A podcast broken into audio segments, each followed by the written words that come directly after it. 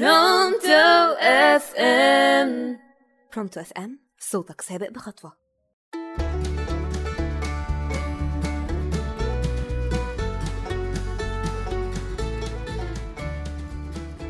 مساء الخير عليكم ورمضان كريم وكل سنة وأنتم طيبين. معاكم نانا من برنامج ببساطة ببساطة على راديو Pronto FM موضوعنا النهاردة عن السعادة.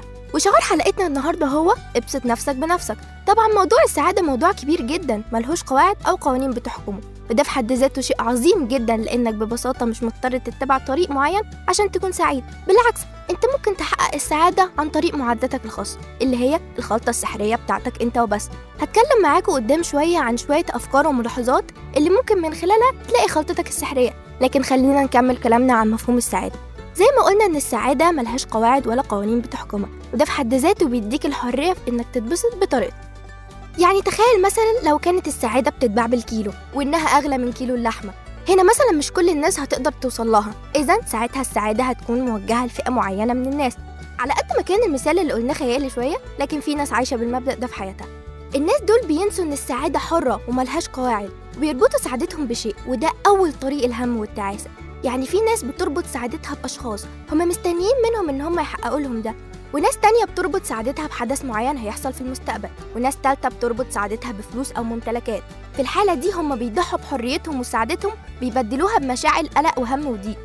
وحتى لو جات لهم الحاجة اللي رابطين سعادتهم بيها بيفرحوا بيها شوية وبعدين سعادتهم بتموت وبيرجعوا لنقطة الصفر. وبعد نقطة الصفر بيربطوا سعادتهم بشخص جديد أو هدف جديد وتتعاد نفس الدايرة اللي هي في الحقيقة سجن بيكتف حريتهم وبياخد انبساطهم ويطفيها. لكن من النهاردة خلاص كلنا هننتعش واللي انطفى هيرجع ينور من تاني. هنعوم في بحر السعادة ونتمشى على رمال الحرية. طول ما أنا موجودة معاكم عايزاكم تطمنوا على الآخر.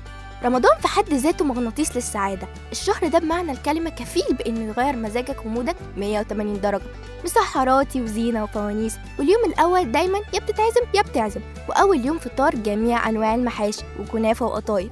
طقوس الشهر ده مليانة طاقة إيجابية ربانية كده بتحس بالسعادة والانبساط حتى في عز صيامك وعطشك. وتزيد سعادتك وتضرب في السما مع أول بلحة وشوية مية مشبرة بيعدوا على لسانك. ده غير السفرة العزيزة بتاعتنا ولمة العيلة على الفطار وصلاة التراويح وغيرهم كتير.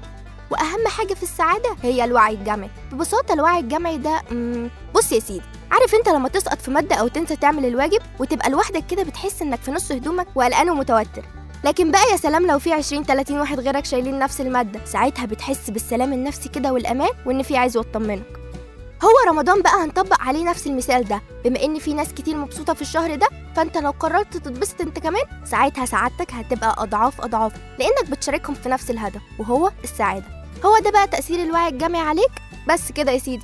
عشان الحاجات اللي قلناها دي رمضان بيبقى فرصة كبيرة جدا لإنك تغير مزاجك ومودك 180 درجة وتستفيد من طاقة السعادة دي لأنها ببساطة قرار. بعد ما تقرره تبدأ تتحفز جواك مشاعر وتبدأ عينيك تشوف الجانب الإيجابي.